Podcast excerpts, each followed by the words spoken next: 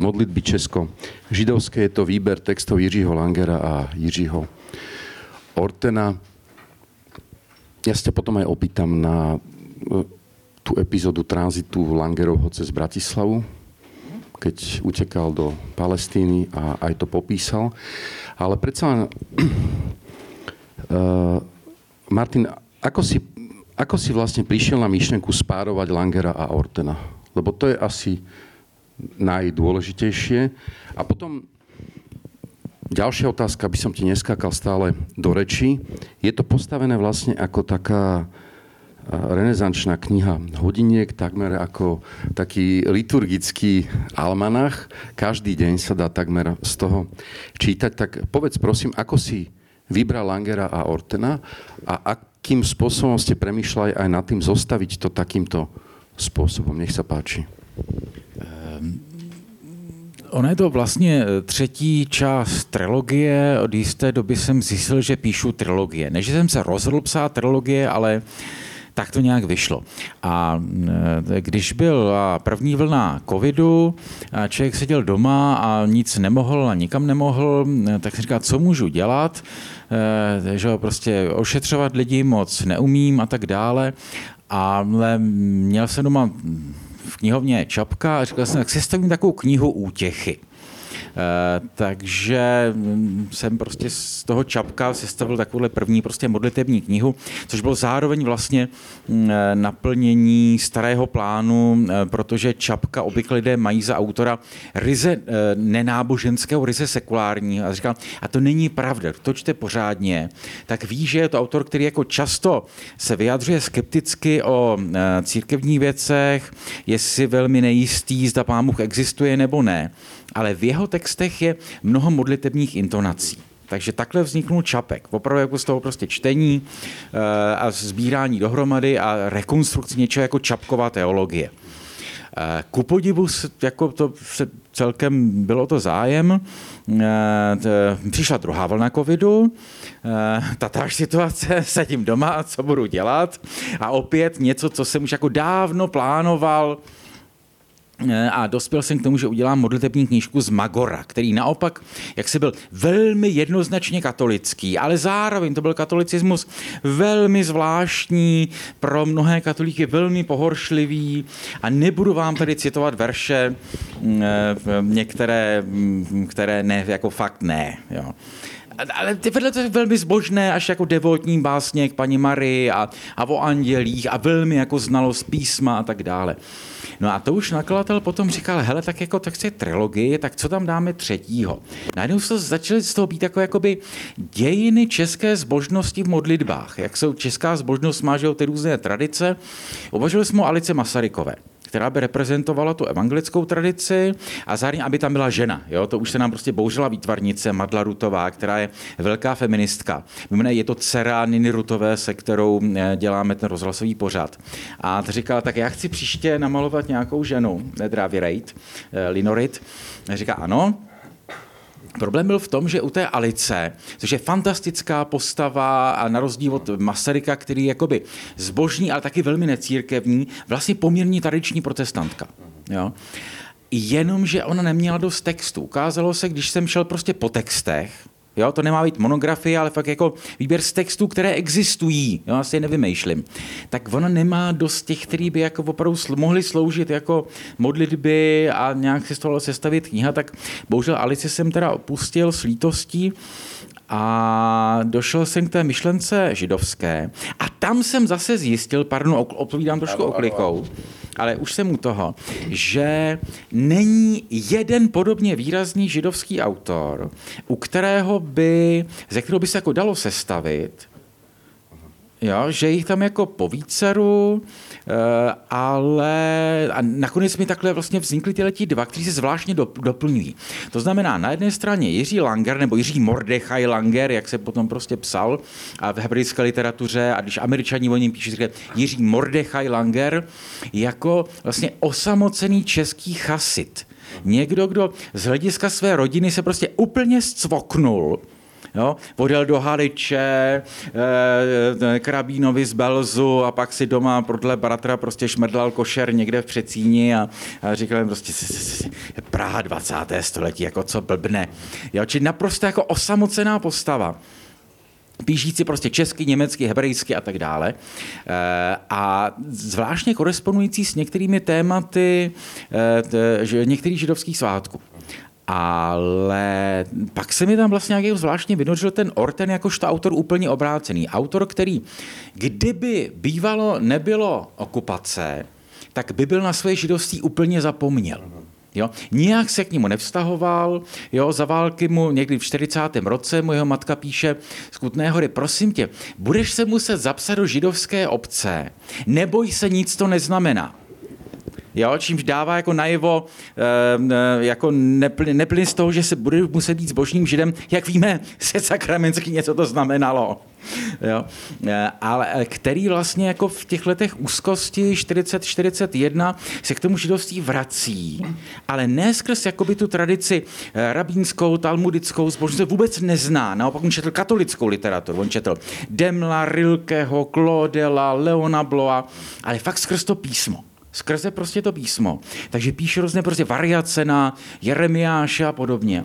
A tihle dva, tihle dva prostě georgové čeští eh, se mi propojili ještě s jednou myšlenkou eh, a to, že mám, že prostě liturgický svátkový rok židovský kde s každým z těch svátků, to znamená prostě od na Nového roku a tak dále, je, prostě jsou spojeny některé motivy zásadní, jo, prostě motiv stvoření, motiv lidské viny, motiv hádání s Bohem. Něco velmi židovského, co, jak si opět pro křesťany je strašně pohoršlivé, a já, když občas mám ty kázání, tak říkám, ale ano, jako bibličtí hrdinové se s Bohem hádají a smlouvají a vyjednávají. Jo, a když jako Ježíš přijde po tom novém zákoně prostě k té Samaritánc, tak se s ním prostě jako vede spor. Ehm, jo, či tyhle ty věci a téma svaté učenosti jo, taky velmi židovské. V křesťanství někdy byl, ta hlavně svatá prostota, jako nemusíme nic znát, hlavně být poslušní. Jo? A židovská tady říká, ale prdlajs, ne prostě jako zbožnost vychází z učenosti. A jistě může být svatý prostáček, ale to je výjimka, která potvrzuje pravidlo. Jo? Zbožnost a učenost, jo? abych mohl být zbožný, musím to znát, musím vědět, o čem mluvím. Jo? A takhle se mi vlastně s těmi tématy dohromady ty eh, prostě svátky, témata a tihleti dva, kteří některý, některý z nich odpovídá v něčem, některý v něčem. Orten samozřejmě víc jako v těch tragických intonacích, jo, ty Jomkypurové věci, jo, na ten, ten prostě devátý devátý AF, eh, Langren zase má spoustu humoru, který taky zase patří židovské tradici eh, přes skrze Purim a podobně. A takhle se mi to prostě postupnilo dohromady jako taková zvláštní jako mm, nechci zneužívat pojmy jako kabalistický, mm. ale taková jako zvláštní hra, že prostě sedí nad těmi texty a furt je takhle jako překládá sem a tam, dokud to nebude dávat. Řekl, teď je to tam, teď to tam sedí. Martin, ty sa uh, venuješ hádaniu sa s takým tým sociologickým obrazom českej ateistickej mm-hmm. spoločnosti. Vždy si schopný nájsť dokonca aj vo svojom programe na Rádiu Vltava duchovné dejiny Európy. Stále vlastne tvrdíš, že všetky krajiny majú e, nejakú podobu zbožnosti. Teraz o tom rozprávaš v súvislosti s trilógiou. Ak budú ďalšie vlny covidu, čo dúfam nebudú, tak možno to nebude trilógia. A, a hovor, ale systematicky ti vlastne z tej tvojej práce vychádza, že česká zbožnosť je takmer systematicky akoby heretická. Že ona nie je systematizovaná v takej podobe, ako napríklad bigotným spôsobom na Slovensku, v niektorých kruhoch. Čo to hovorí o českej spoločnosti?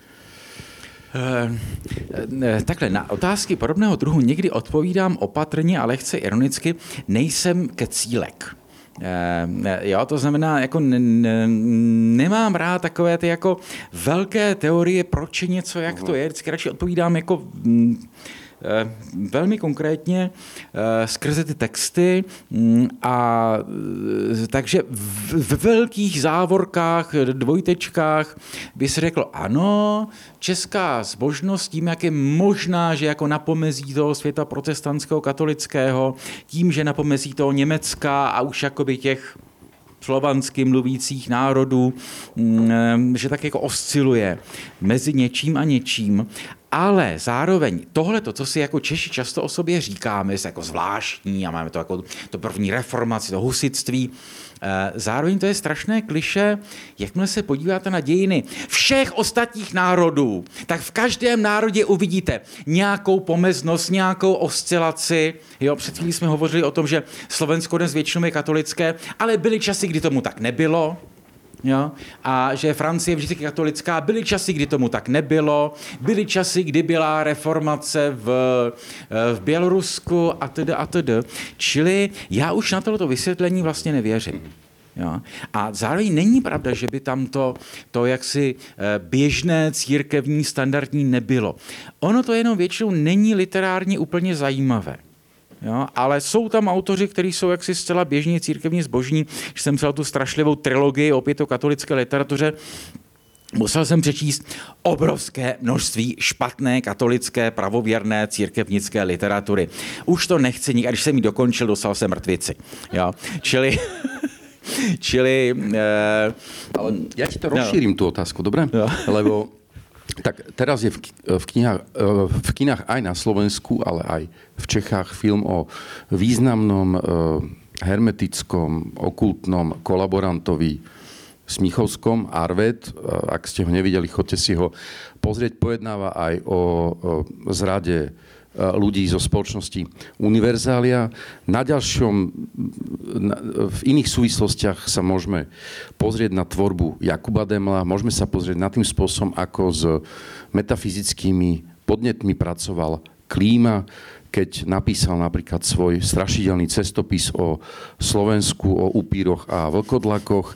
A potom tu máme takú heterodoxnú literatúru chasického pôvodu a zdá sa vlastne, že literárne systematicky v českej tvorbe, keď je niečo spojené s náboženskými podnetmi, tak je to vlastne, odohráva sa to na tom pomedzi. Je to v tých marginálnych kruhoch, ktoré sú literárne veľmi zaujímavé, ale v skutočnosti nábožensky o tej spoločnosti až tak veľa nevypovedajú.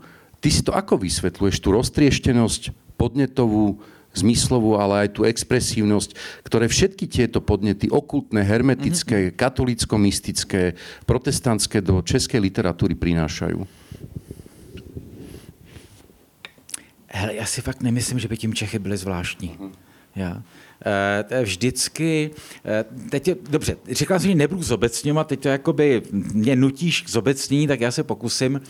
E, zajímavé myšlenky vždycky vznikají na okraji, na nějakém lomu kultur, civilizací, identit, tam je to zajímavý. Jo? Ne, že by nemohly vznikat, velká, ne, velká díla nemohla vznikat v nějaké jakoby, krystalické podobě nějakého, v rámci nějakého mainstreamu, ale v modern Paul Claudel, dejme tomu. Ale zase, i když Paul Claudel, či takový ten ultraortodoxní katolík francouzský 20. století, ale zase, on je katolíkem v době, kdy to je už určitý protest, jo? kdy už uh, to není běžné být ve vzdělané Francii katolíkem, ale je to nějaká jeho se stylizace eh, vědomá, vypjatá, takže možná že v moderní době tvořivost je prostě vždycky na nějakém, na nějakém lomu. Ale to jsem teď sformuloval, možná je to úplná blbost. Eh, Budu o tom přijít zítra cestou, cestou ve, ve vlaku. Čo? Asi je to blbost, beru zpět. Ale už to nevymažeme teraz. Martin, uh, v čom je judaizmus Ortenov, aj keď ty si hovoril, že on bol do istého momentu veľmi vlažný mm. a mhm. vlastne taký ako veľmi asimilovaný mm. v mhm. tej buržoáznej pražskej spoločnosti. A Langerov, v čom sú vlastne stále judaizmami, v čom sú podobné? E, e, za prvé, protože je tam pořád ta inspirace biblická, to, to za prvé. E, za druhé, je tam vztah k tomu literárnímu, jak prostě Amos Os se v jedné knížce ptá, jako, co vlastně mají židé společného. Jo? Na příštím, že někteří jsou zbožní, někteří prostě jsou totální ateisti. Je tam jako tu představu, kdyby se sešli eh, Maimonides, Baruch Spinoza, eh, Sigmund Freud, eh, Edith Stein, Hannah Arendt a tak dále. Co by si vlastně všichni židé, ale co by si jako dohromady řekli? A říká, no, je tam prostě vztah té literárnosti, vztah k tomu, že pravda se objevuje ve slově. Jo, že, že zkoumat pravdivost slov, obsah slov, původ slov, to je jako, prostě to je to, co je prostě židovské. Prostě, jo, eh, eh, Bůh je skryt v těch písmenech tak možná prostě tohleto. Jo, když se srovnáme s, dejme tomu, klasické, že jo, prostě židovské versus řecké, v tom řeckém vždycky mnohem víc je toho prostě vizuálního, taky jsou samozřejmě pojmy, filozofie, poezie, všechno. Ale pořád že prostě, mýty, rituály, eh, to viditelné, kdežto ten židovský svět v tomto smyslu je jakoby ten eh, písmenový, chceme-li. No, je to určité kliše, ale možná je to možná taková jistá odpověď. Prečo sa myslíš Langrovi vlastne, a možno sa ani o to nepo, ne, ako nepokúšal etablovať tú, ten chasitizmus v, v Prahe. Lebo sú miesta dnes, ešte stále sú dokonca Williamsburg, aj mimo teda Izraela, e, v Mahe vidieť v Paríži stále ešte chasické rodiny. Prečo sa to v Prahe vlastne neujalo? Lebo on sa o to pokúšal. Ako, ona si mal takú ambíciu trošku, že etablovať niečo, Eh, z tej špecifickej tradície. Prečo se to nepodarilo v tom pražském prostředí? Já si nejsem jistý, on se pokoušel z toho vytvořit nějakou komunitu. Jo, že on byl natolik individuální, natolik zvláštní, eh, že se o to ani nepokoušel.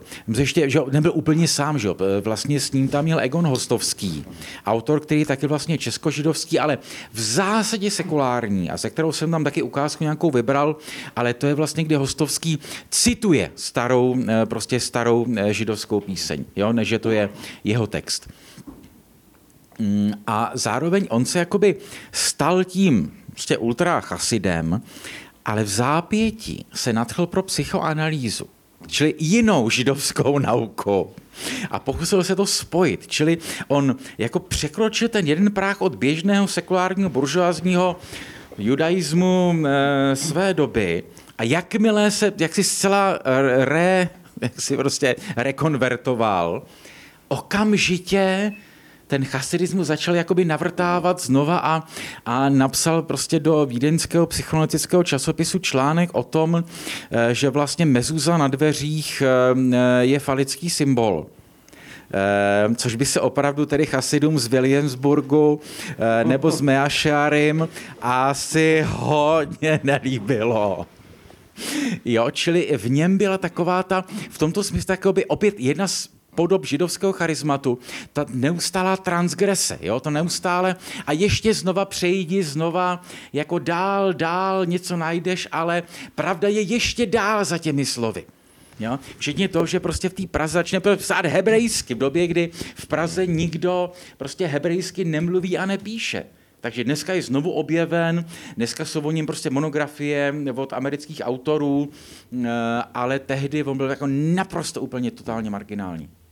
Oni skončili obaja tragický Orten ako veľmi mladý, 21 ročný, myslím ho, zrazila sanitka e, nemecká e, v Prahe. E, Langerovi sa podarilo odísť do vtedajšej Palestíny. Ty, keď si pracoval na, na tejto knižke, Pozastavil si sa aj nad jeho takým krátkým pobytom alebo tranzitom cez Bratislavu? Bol, vieme, nevieme, či bol pozrieť Chatamovú Soferovú hrobku, pretože toho, ako ešte stále, aj keď už miernejšieho chasida mohlo stále priťahovať to miesto. Na to jsem vůbec nenarazil, že by on někde tohleto zmiňoval. Jo, čímž není řečeno, že někde, ale jako v dopisech zmiňuje všechno možný, ale tohle Jo, jako mohl jsem to z... Mohl jsem to zapomenout, ale to si myslím, že kdybych to na to někde narazil, tak mi to přece jenom trkne. Že on popisuje tu cestu, kdy se vlastně zastavili, že ta loď se potom prostě zastavila na Dunaji, eh, ale ne tady, ale dole, už opravdu prostě jako téměř před Černým mořem a přišel nějaký strašný mrazy a on tam vlastně onemocněl a už se z toho nikdy nedostal. Ale, hele, a děkuji, já se na to ještě prostě sválně podívám, respektive se ještě uh, zeptám, uh, zeptám v Praze, uh, jestli někdo náhodou na tohleto téma téma nenarazil, že rozhodně langerovské bádání není, mm, jako, není hotové, že to je, to je téma, které řadu lidí zajímá. A v Praze tohle, jako naš, nevím, jak je to tady, v Praze naštěstí fakt jako by ta, ta studia eh, hebraistická, judaistická, teď jako je o to zájem, jo? je o to prostě zájem, vycházejí knížky, Uh, takže je možný, že někdo, že prostě někdo udělá ještě úplně novou monografii Langerovu a ukáže to ještě jinak. Ale já jsem na to as, my, myslím, že ne. Jo. Vrátim sa eh, k tej literárnosti eh, medzivojnového alebo vojnového pražského judaizmu, ak to tak môžeme nazvať, literárneho. Je on v niečom špecifický v porovnaní s inou tvorbou obdobných autorov inde v Európe? Hmm. Přemýšlím. Přemýšlím, přemýšlím. Jde o to, s čím bychom to srovnávali. Na první dobrou mě napadne ruská židovská literatura eh, ze stejné doby, která je prostě velmi silná. Eh, ale tam má vlastně prvotní téma komunismu. Jo? Vlastně, jak dá dohromady identitu židovskou a komunistickou. Jo? Tam vlastně eh, téměř současník je eh, Izák Bábel, že jo? prostě velký ruský píšící žid z Oděsy, u kterého neustále tohle je to téma. Jo? Jak, jako, jak být komunistou a současně nějak zůstat židem. Jo?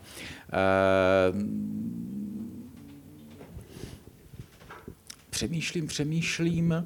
Eh, samozřejmě eh, existují studie srovnávající Langera a Bubra, jakožto dva autory píšící o chasidech, které jsou, když to jako z toho, co jsem četl, tak jako by to základní. Eh, Buber to vlastně vidí mnohem víc systematicky, protože je přece jenom prostě filozof, teolog, historik a tak dále. A mm, Langer mnohem víc jakoby literárně a Langer si při líčení těch chasických příběhů jakoby dělá jakoby trošku srandu, nebo je tam ten prvek toho, a teď vám budu vyprávět historku, které asi nebudete věřit, možná já ani sám úplně nevěřím, já sám nevím, takový jako pomrkávání, jo? budu vám vypadat jako drobný zázrak, možná to bylo, možná, že ne. Když to Buber vlastně to má jako velmi vážnou studii. Takže ano, teď jako zase přemýšlím na hlas, možná, že v tom českém zase je to No, zase je to prostě stereotyp, jak si Češi ze všeho dělají trošku srandu. Tak to německé, uh-huh. ať už u prostě Bubra, Gershoma, Šolema, tohle velké generace těch prostě velkých badatelů o hasidismu, ortodoxii a tak dále, jako víc toho systému, když to u něj víc jakoby té improvizace, toho, toho prostě transitování se má tam možná, jo. Zase možná... Pýtam ako, ako aj, aj experta na komparatív v literatúre, ale aj s príhľadom na to, že my sme to už včera začali veľmi okrajovo uh, spomínať uh, tú západnú, dnes tak pracujeme, to môžeme nazvať chasickú Ukrajinu. Mm.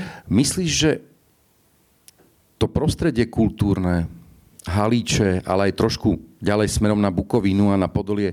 Je to niečo, čo, že sme sa toho vlastne akoby dobrovoľne vzdali, e, v, keď premýšľame o kultúrnych vplyvoch na strednú Európu? E, co to je vzdali? Jo? V českém prostředí e, to bylo těch 20 let Československé republiky, kdy ten zájem byl jaksi intenzivnější, ale ten byl prostě o tu Zakrapackou, nikoli už o tu Halič. A zájem o tohleto přichází mnohem později v rámci rakouské nostalgie. Jo, až od těch 80. let, kdy v české, slovenské a maďarské literatuře začíná takové to vzpomínání na to, že to vlastně za Rakouska bylo docela fajn. A to téma multikulturality a téma židovské přítomnosti jako něčeho, co spolu vytvářelo starou střední Evropu, teprve přichází do české literatury. A samozřejmě v samizdatu, jo? čili mluvíme o časopisech jako Střední Evropa a podobně. Tehdy se vlastně překládá ten Buber, vzniká edice Alef. Ale v tom jakoby československém mainstreamu literárním to opravdu prostě úplně zmizelo. Jo, i tím, že prostě v židovství žádný speciální zájem nebyl, o to polské ale taky ne. Jo, to je ta polská ignorace, eh, pardon, eh, česká ignorace těch polských věcí. Mm-hmm. Jo, a to, co, kdyby tady byla Oksana eh, ještě, která už odcestovala, tak by jak si nadšeně vyskočila a pokračovala. A už by nikdo nemohl rozprávat. Už by nemohl rozprávat, přesně. Jo, ta, odpuste mi, ta zastraná česká fascinace Ruskem. Jo, to, co... Česká, česká, slovenská. To, co prostě jde zase o toho našeho československého kolára. Že směrem na východ je zajímavé Rusko, a všechno ostatní jsou nějaké ty jako prostory mezi to předpolí a vlastně kromě nějakých jako úplných specialistů to nikdo tematicky neskoumá. Když to v rakouské literatuře, jo, máme že Josefa Rota. Máme Rota, no. Máme Rota a tohle to v té české prostě vůbec není. Tohle to v České vůbec není. Až o těch prostě 50 let později v těch osmdesátkách, uprostřed toho husákovského marazmu, o kterém není někteří um, um, intelektuálové univerzitní říkají, o to vlastně bylo fajn, lidi to měli rádi, lidem se to líbilo, dívali jsem to Káju, říkám hovno, jo, prostě jo, byl tak totální marasmus a mm, právě tehdy lidé, kteří jako měli nějakou vnímavost, tak říkali, svět je složitější, zajímavější a tehdy hmm. nastává teprve jakoby ta česká, eh, prostě zájem českého, ne mainstream, prostě mainstreamu v disentu, o to židovské a skrze to i o, tu, o to Zakarpatí, o tu, o tu Halič a podobně. No. Ale tak pamätáme si to, v 90. rokoch vychádzajú a je to skôr prezentované tak anekdoticky. Stále je to akoby na úrovni tých, že židovské vtipy, židovský humor. Potom už vychádzajú no. vážnejšie veši. Ale pýtam sa preto, lebo častokrát sa premýšľa, a keď sa hovorí o Strednej Európe a o identitách, tak ide, hovoríme o nejakých základných štyroch krajinách a potom sa k tomu pridá podľa potreby nejaká e, etnická menšina, väčšina v Rumunsku, Slovenska, Česká, potom na severe, Srbska, kdečo. Ale systematicky vlastne vypadáva to kultúrne a civilizačné dedičstvo e, židovstva, stredo- a východoeurópskeho. Vieme, že to je podmienené aj tragickým zničením, e, deštrukciou priemyselnou židovstva, ale predsa len dnes je to znovu opäť živá kultúra. Každý, kto ešte možno stihol cestovať na Ukrajinu, na západnú Ukrajinu, tak viete, že v Lvive je židovská kultúra a prítomnosť extrémne, extrémne viditeľná a vracia sa naozaj všetkými, e, všetkými prúdmi. Je toto problém, ktorý sme my tu vlastne vyrobili aj v 90. rokoch, že sme si nevšímali možno toto dedičstvo? Já myslím, že ne. Já myslím, že ne. Jistě vycházely blbosti typu židovské anekdoty, ale zároveň tedy jako začaly velmi seriózní literatura, většinou překladová. E, jo, ten Bubr vyšel a mnoho dalších věcí. E, takže já myslím, že to není jen tak, že, že ten zájem o... Dokonce, eh, já řekl naopak, tak aspoň zkušenost z Prahy. V raných devadesátkách to bylo tak, že, že byla prostě třeba slavná skupina Šálom, kdy prostě mladé holky šílely mezi jako, nevím, jestli úplně byli židi, jako stylizovali se, že jsou vlastně jako židovská kapela. Petr Munk jako hovoril, že konvertoval vlastně jo, o sebe, jo, jo. No, ale jo, prostě už je po smrti, tak ne, nezjistíme. mainstreamu no. jako bylo zájem o židovství, uh, ale takový, dokonce pak popkulturní, dokonce prostě mm. popkulturní. Uh, až to opravdu mělo takové jako komické, komické aspekty, včetně té, jakoby, té, toho sebeprodeje Prahy. Jo, včetně prostě e, skobrčení kavky. Jo, prostě kavka na tričkách, e, kavka, který si přiťukává se švejkem, půl litrem, Jo, čili tehdy to bylo až tak, že člověk říkal, už toho máme dost, jo, tohle, to, to, to, tohle to nám prostě necpěte. Jo? I konec konců Václav Havel v tom sehrál obrovskou, ne v tom zkomerčnění, ale v tom jako berme židovskou minulost a přítomnost vážně, že on vždycky, když mluvil o české zkušenosti, o Praze, vždycky tuhle zdůrazňoval pražskou multikulturalitu, eh, to ten židovský podíl, sám, že jo, prostě velký kavkův ctitel, třeba ta slavná fotografie, eh, jak je eh, svátek Simchatora, a Havel prostě v obětí s Karolem Sidonem a Jiřím Daníčkem, dalším představiteli pražské obce, prostě kráčí ulicemi Prahy na tento židovský svátek, až totální goj, ale prostě připojí se k tomu jako věc, kterou prostě chce dělat, že jo, abychom si toto uvědomili. Čiže myslím, že tohle to není tak, že bychom si to neuvědomovali. Jo?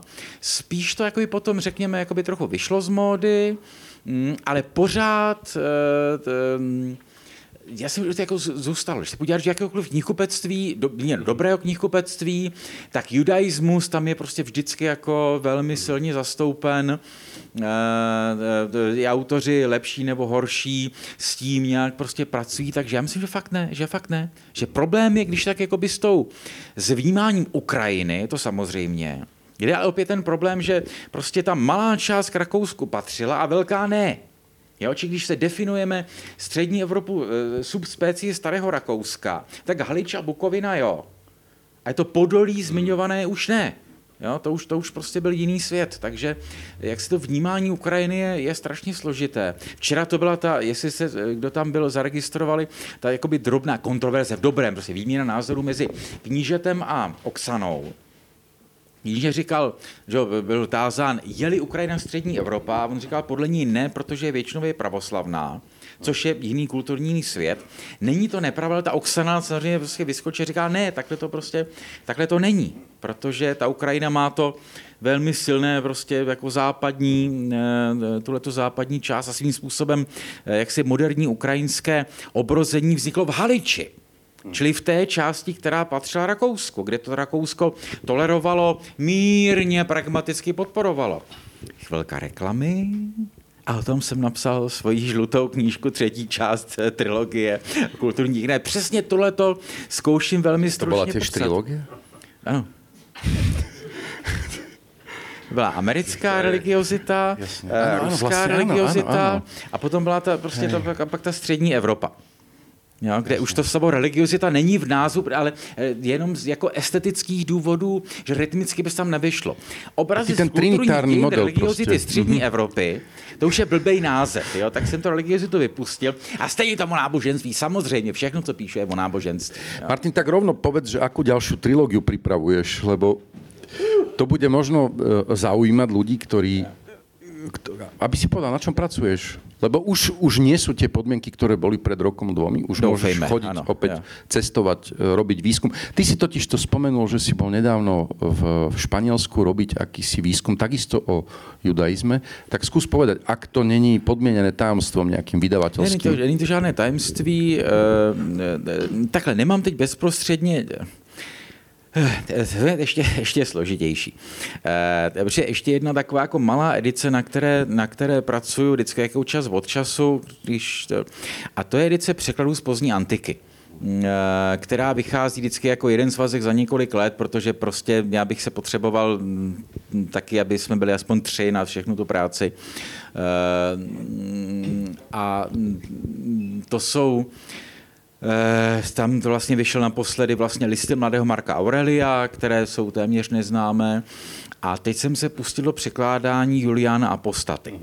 Jo, čili pro prostě poslední pohanský císař, apostata je vlastně nadávka, odpadlík, kdo vlastně po Konstantinovi zkusil vlastně vrátit pohanství jako to státní náboženství, pohanství, helenismus jako státní náboženství. A tuhle tu malou edici bych ještě rád jakoby ještě pár svazků přeložil a udělal z toho dají nebesa samozřejmě něco jako obrazy zbožnosti pozdní antiky. Jo, zase prostě eh, pohanské, křesťanské, židovské, eh, jo, všechny možné varianty s napříč latinou, řečtinou, eh, protože se často mluví o tom, že se ta naše doba podobá pozdní antice, protože něco, jo, řada různých důvodů, protože, protože je skažená, nebo protože se na nás valí uprchlíci, nebo protože, jo, z různých důvodů. Říkám, no ale pojďme se podívat do textu. Jo, když různí kecílci mají ty jako velké analogie, já říkám, ne, texty. Jo, takže jako, tohle to bych rád nějak dal dohromady tak jako nejvýraznější postavy z té pozdní antiky. A potom mě teda nakladatel ten týž, to znamená Biblion, poňouká, abych udělal knížky z těch kázání. Jo, že máme ten projekt toho nekostela, kde občas mám prostě kázání a pardon, kdo jste byli minuli, tak se omlouvám, že už jsem to říkal. A tam se loní cyklus, který se vlastně bylo tak jako paralelně nějaká témata a vždycky, co k tomu říká Bible a co k tomu říkají klasické texty řecké. Jo, na téma třeba d, vlastně domov člověka, pozemský, nebeský, eh, na téma lásky, to bylo velké kázání proti křesťanským kázáním o lásce, kdy prostě láska, láska, takový ten prostě jako zlatý kidy. Říkám, no ano, ale co nám jako písmo říká o lásce? Že je strašná. Když máme píseň, písně, se říká, že ano, láska je strašná jako smrt. Jo, prostě láska a tak dále, tak dále. Takže jestli možná z tohohle toho, jako nějaká jako mini knížička kázání, ale to to kázání proti křesťanským hodnotám. A taky, a to si nevymyslíš, jo? Kázání na téma proti rodině, které není jako proti rodině ve smyslu jako zrušit rodinu, ale proti kultu rodiny, jo? To jsem fakt chystal, asi půl roku jsem o tom přemýšlel. Jo? Když se podíváte, co Ježíš říká o rodině, kdo je má matka a moji bratři? Hmm. Jo, to je úplně nic jiného, než co se o tom říká. No a stanuli termín kázání, ty dva dny předtím Bratislava. Jo, tak to najednou ještě teda dostalo opravdu to kázání grády, kdy jako prostě sám jsem z toho měl husí kůži, co, co jako, eh, v jaké situaci to říkám. No, no. Ďakujeme pekne, Martin, že si prišiel. Knižka je k dispozícii. Martinu podpíše. My budeme už teraz končiť, lebo knihkupectvo sa o chvíľočku zatvára, ale ešte stále si môžete dať knihu podpísať, pretože Martin Ceputna tu je ešte chvíľu s nami. Ďakujeme pekne, že ste prišli. Prichádza už aj občerstvenie, vidím. Ako sme sa pekne zladili. A ďakujeme ešte raz aj všetkým, ktorí boli včera na fóre a už tak akože neformálne pozývam aj na pokračovanie v decembri všetkým organizátorom a aj vzácnemu priateľovi Martinovi Ceputnovi, ktorý včera vyjavil tajomstvo svojho C, neviem, či, ho, či ste počuli. Pre tých, čo ho nepočuli, tak už to zase Dunajská voda odvedie Pekný večer všetkým, nech sa páči. Ešte v té televizi, že Tam to bude na, pripomenuté. A to bude kdy ostatní? Uh, o, myslím, že o dva týždne. O dva týždne, uh-huh. jasně. No. Tak tam se prostě zjeví strašné tajemství. tak, pekný večer všetkým a ďakujeme, že ste prišli.